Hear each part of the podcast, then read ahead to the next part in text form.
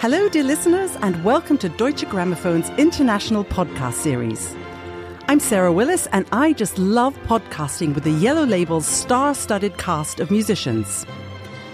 My guest today actually needs no introduction. His voice is so recognizable that if you just hear him say hello, you would probably know straight away who he is. He is one of the most celebrated singers in the world and has become a household name through all his media activities. My mum is so excited, and so am I, that Rolando Villazon is my guest today on the Deutsche Grammophon International podcast series. Rolando, Bienvenido. Muchas gracias. Hello, hello.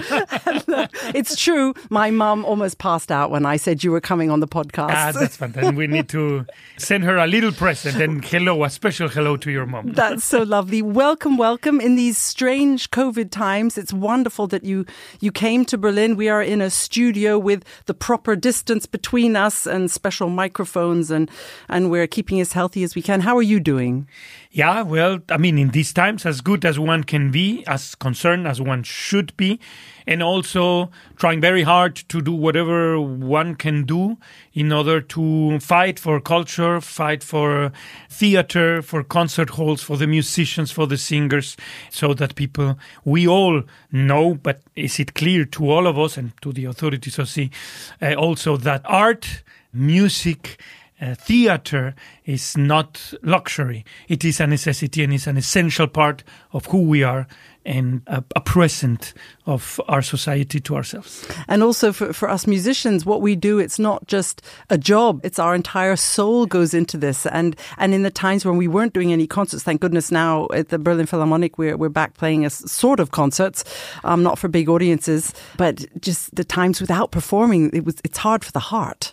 Well, you know, if anything, I think this situation and this crisis is helping artists all over the world to appreciate very much or to reappreciate the wonderful chance and the beautiful thing we have as performers, as a job, as a profession. I think it is normal as well that it can come a point where you go from one engagement to the other and then you say, oh, now I have to sing this, or now I have to play this, or now I have to do this. In these days, it's like, please give me anything. I'm, I mean, I jump in, I'm missing it, I love it. And so. Come to the podcast. Mm, yeah, exactly. no, I totally agree. I will never stand on stage and not 100% appreciate the applause ever. Uh, again, you know, you realize how much you, you miss that mm. when, when, when it's not there and a real live audience. So performing with others and, you know, making music, the energy that comes from your colleagues, the harmony, the, the melodies that come together and suddenly that all that is gone. And uh, these are all other possibilities that we're trying to do here and there. And it's not the same. And so, yeah, it is, it is beautiful as, as I say, to retreasure that. And also to know that uh, it's coming back, that we need to remain objectively positive and that it's coming back. We'll be back. Yes. but we have a lot of wonderful listeners on this Deutsche Grammophon International podcast series who, who have joined us from all over the world. Welcome to you all. And this lockdown time actually has brought us your new album, Rolando, together with Xavier de Maistre. It's called Serenata Latina. And actually a big tour was planned with it wasn't it? How are you managing all that? Yeah, I mean, we actually have performed already five or six recitals. We recorded it, we started recording it right before uh, the first lockdown and we had to stop because of the lockdown. And so we met again right after the end of the lockdown and finished the recording, which was interesting because in the meantime, it allows to rethink and to listen back. And many things were re-recorded in the second time. Really, like what? Yeah, I mean, some of the songs that we had already done. I think Alfonsina y el Mar was one of them. Uh, Violetas was another one. And I think finding the right color, for example, for my voice with the art, finding the right dynamic dynamics that, between the two of us. This is a duet harp and voice come together in such a way that there is no accompaniment. And uh, Xavier de Maistre, that's, I mean, he's absolutely amazing. It's not only uh, the voice and harp that come good together, is Xavier the master playing the harp and the voice that come, that come very well together. How did you find each other? How, where did this idea come from? I mean, I have to say that we had met years uh, before when in 2005 I'd made my debut in Salzburg as Alfredo in La Traviata and the Vienna Philharmonica was playing the score and there is only one moment for the harp, and it's the serenata that Alfredo gives to Violetta behind the scenes. Xavier de Maistre at that time was the solo harpist of the Vienna Philharmonic, and we performed there together. He reminded me of that when he and I were drinking a coffee. Uh, he called me and he said, I have an idea for an album, for a project. And uh, we sat together and he explained me that he was very interested in doing this project of Latin American music. He had performed the harp concert of Ginastera years ago, and the widow of Ginastera was present in that concert. And she came to him and she said, You should arrange some of the songs of my husband for voice and piano to voice and harp. And so I think that that that remain in his mind. Eight years later, he said, "Okay, I have an idea, and I will contact Monsieur Villazon." At the same time, I have to say, I was performing with piano uh, songs from Spain and Latin America, and so it came really at the perfect moment. From there on, we started looking for the music and exploring which songs, which cycles, and the beautiful thing, but I should let you ask a question and stop talking. so that's so, how we met. I'm so, that's how we met.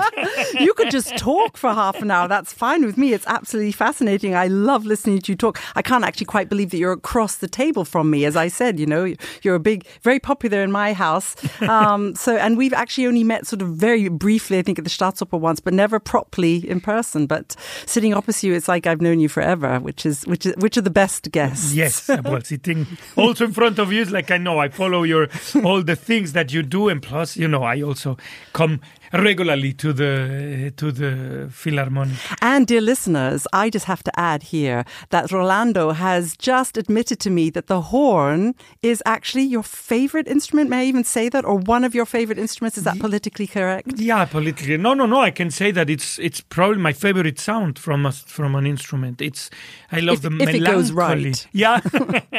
well, I also love it when it goes wrong because it's very funny. Yes, so. I, I'm glad you find it funny.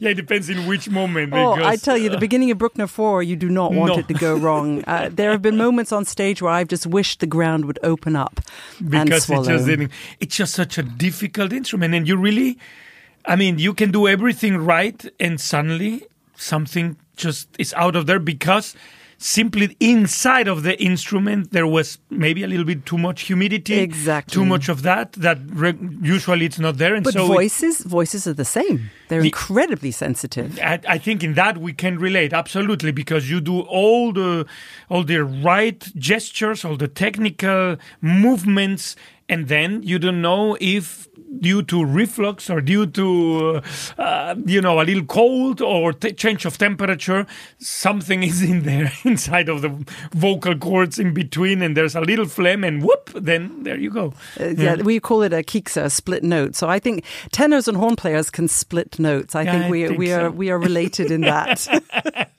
okay back to your wonderful album is this the title the serenata then a little nod to the where you and, and Xavier met if you met playing a serenata. It's a lovely idea to think that that you're continuing this although you've done other serenatas before as well.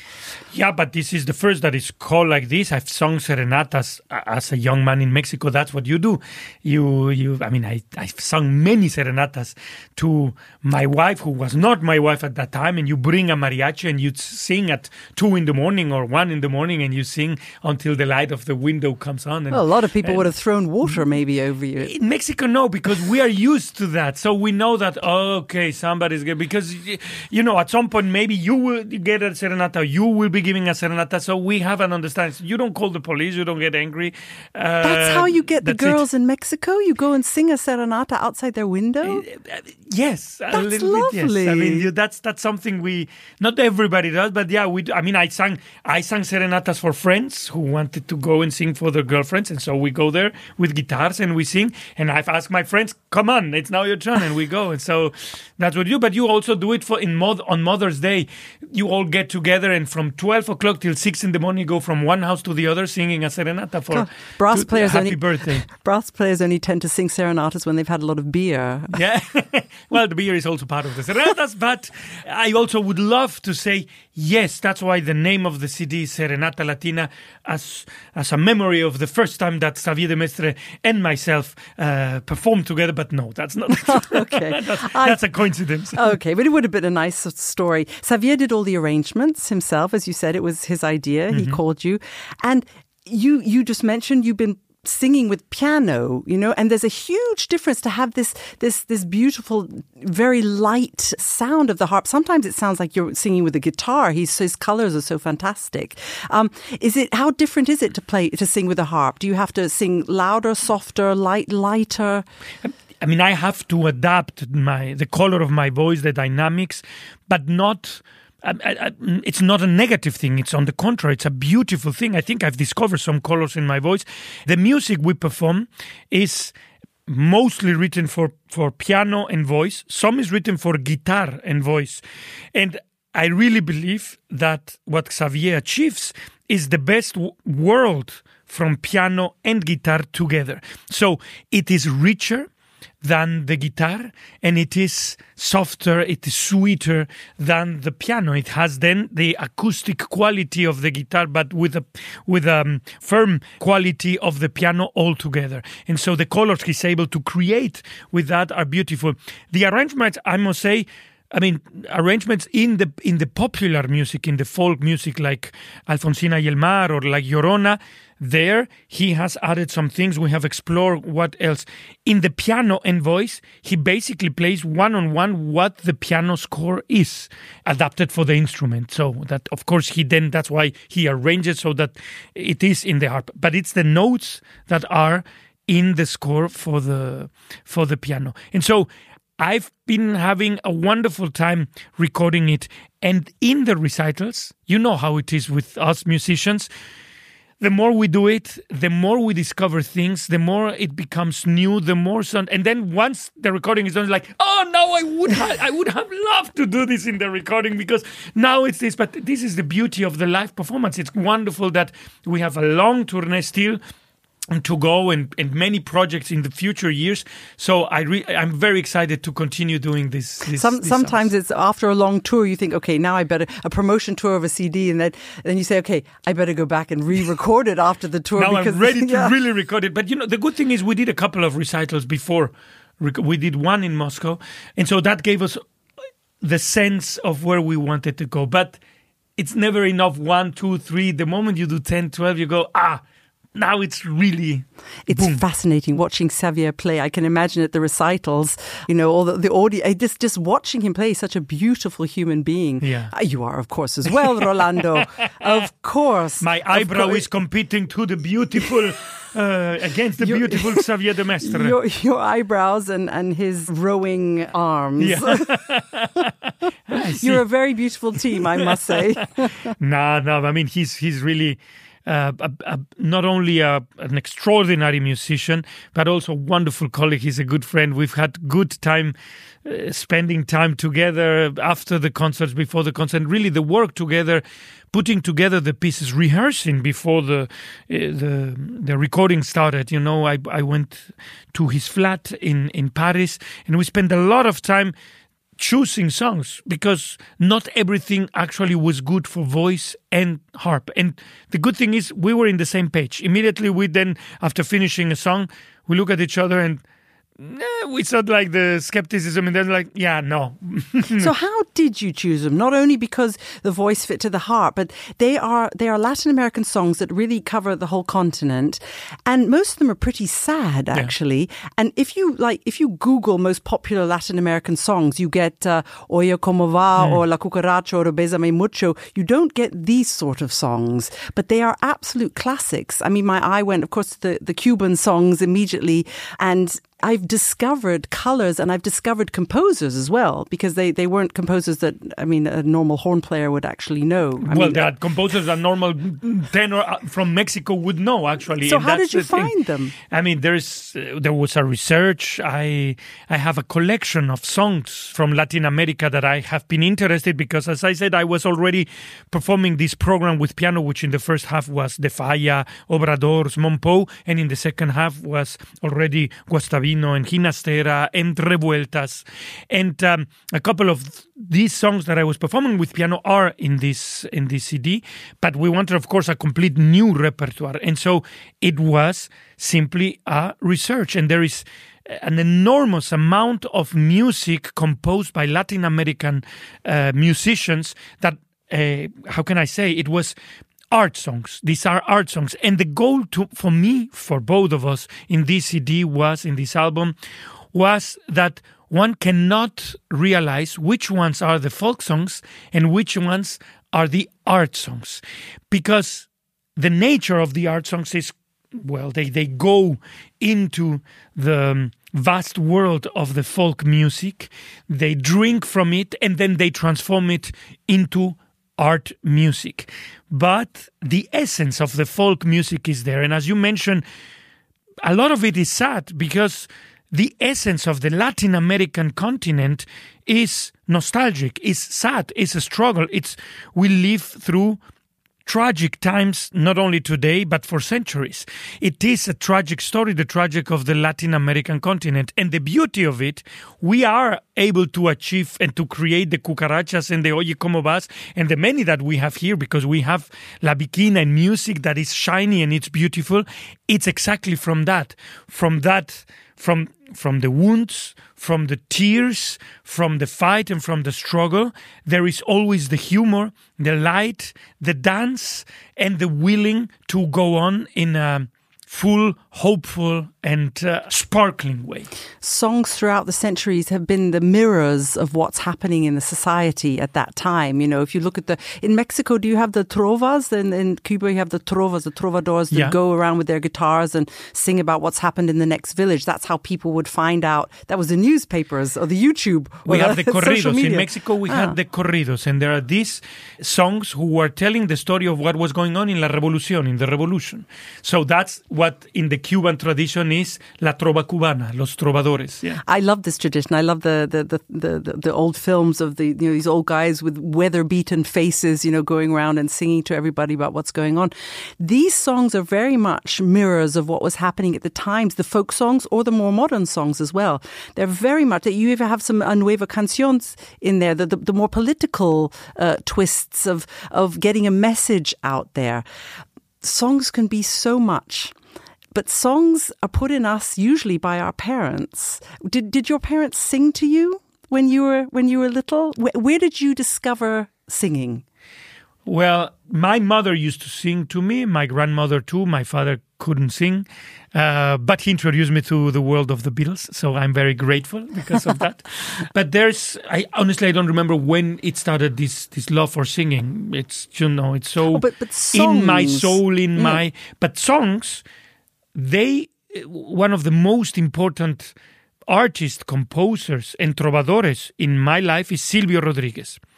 And uh, there are two songs of Silvio Rodriguez in the album. And I discovered this music. He's not only a great composer, he's a great poet. All his songs are full of incredibly high quality poetry.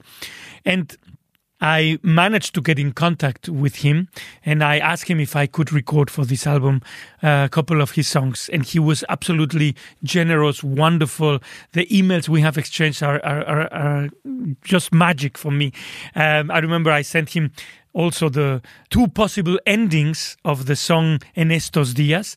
One where I go down as it as he composed it, as he does it, and one where I go soft into the high note. Did he sing them himself as well? Are there some recordings of him singing them? Oh, he well? sings Yeah, all the time. all the- He's cantautor. Yeah. Yeah. yeah, He he only sings. He's the only one singing his songs. But I mean, to of course the Latin American and Spanish people who listen to this podcast, I don't need to introduce Silvio Rodriguez. He is like Bob Dylan in Latin America. He is, eh, I mean, one of the absolutely most famous singers, composers in the history of of the Spanish speaking territory everywhere in the world.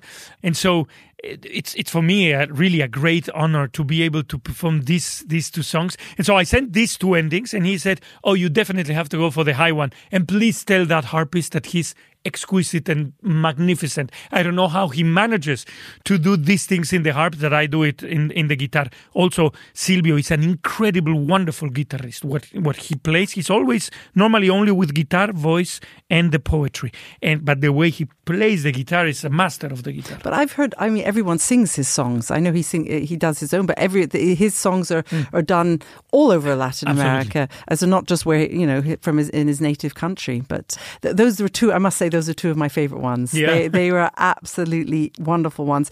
But in, I have the feeling in Latin America, the tradition of song is, is a little bit more profound than, I mean, I, I'm just thinking of my young nephew. He sings me Wheels on a Bus and, you know, Baba Black Sheep. But even your happy birthday song in Mexico is really extravagant. Uh, what, what, what's the name of it? Las, Las Mañanitas. Las Mañanitas. And that's yeah. just, a, I mean, it's, it's incredible music as well. It's not just sort of plasticky things that kids can sing. It's the whole tradition of song seems to be very, very rich in Latin America. It is rich and it is very different. You have the tangos in Argentina, you have the corridos and the mariachi in Mexico, you have the charanda, you have the, I mean, really a whole bunch of tradition. In Peru, there is a type of songs. In Chile, there's another type of songs. And yet they all, they are all really like brothers and sisters. And I think this is the beauty of this continent. Fernando del Paso, one of my favorite Mexican writers, used to say, you know, we have a homeland, but then we have a big homeland.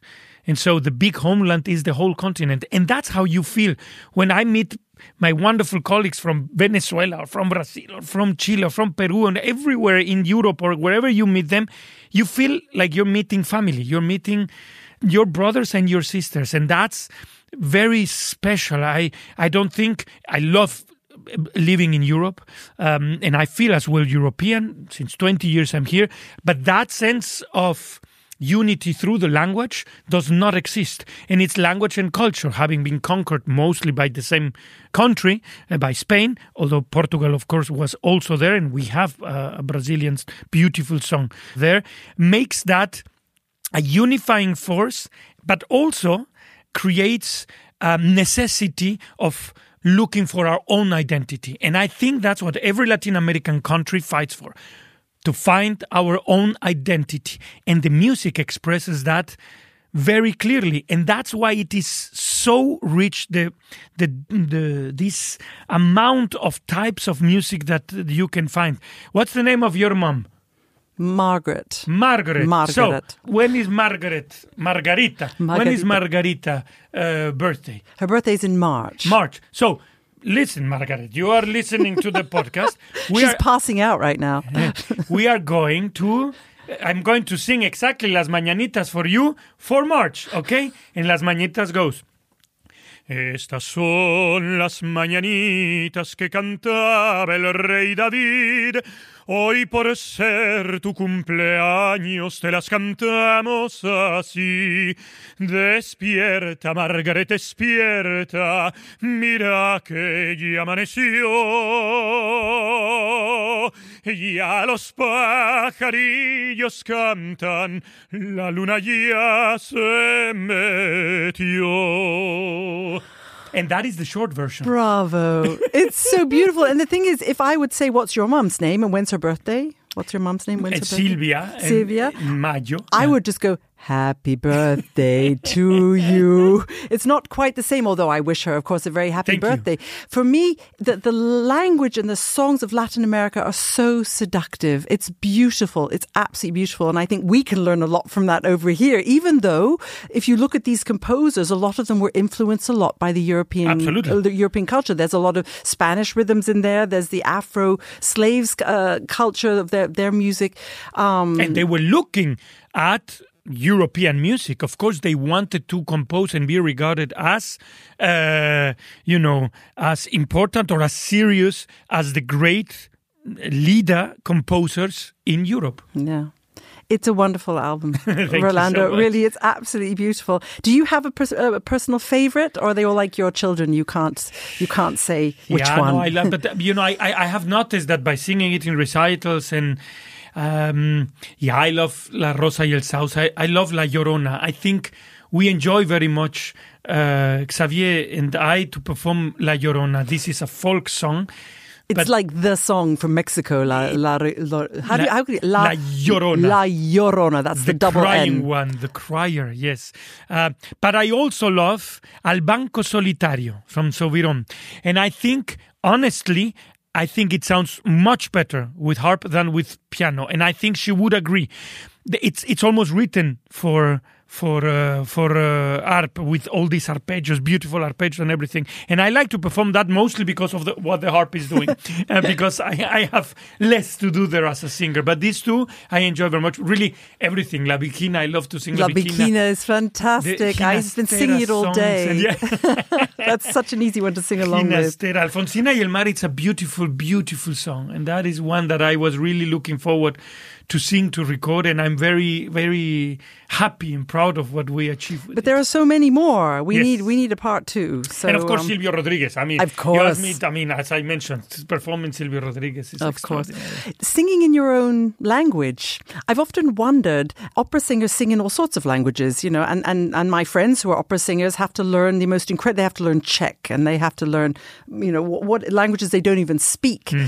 Is it is it really relaxing to sing in your own mother tongue? How how is it for a singer to sing in a in a in a language you don't even speak? For example, if you had to sing uh, Jenufa or something like that. I mean, that. I've sung Russian that I don't speak. In, of course, there is an enormous difference between a language you don't speak and your mother language, that a language you dream in. Even if you speak the language, I mean, I speak French, I speak German, I speak English, and, but there's no comparison to the feeling one experiences or I experience when I sing in Spanish, where there is a music of the language already intrinsic. There is, uh, you know exactly how to stress this syllable or not, in which direction the phrase is going. And this is, it's very subtle. It's little details, but those little details and that subtlety is what makes it incredibly different and richer. And these are the things that you need to work very hard with a coach, with the people who speak the language when you uh, sing in French, in Italian, in, even though you speak the languages, you still need to work with people who speak them, not native people, you know, experts. Now, the other thing is you have a responsibility with your language because sometimes, because it is your language, you leave the diction a little bit away.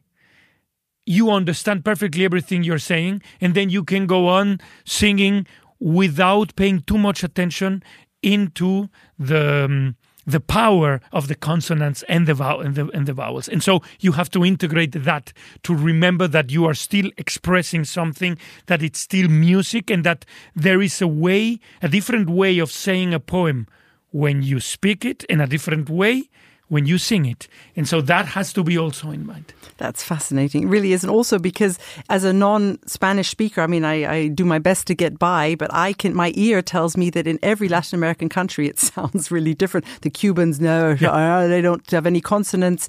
Um, the Colombians speak different to the Argentinians. Hay que también pueden ser un poquito así, entonces no entiende nada. And the other is, es que puede ser así, no se entiende. Los españoles hablan así. That- No, there is an accent in every, and we recognize the accents. Did you People do these accents in the No, songs? My no. ear couldn't tell me that. No, no, no, no, no, yeah. no. I sing In your in, in your Spanish, Spanish. and actually, it's an accent. It's the singing accent. It's the singing accent because you don't take away the consonants. You, I sing all the consonants, and then it uh, it really the only difference uh, in Spanish when you perform is do you use the Spanish from Spain or do you use the Spanish from Latin America, and that's how you pronounce the C when the vowels I and E follow.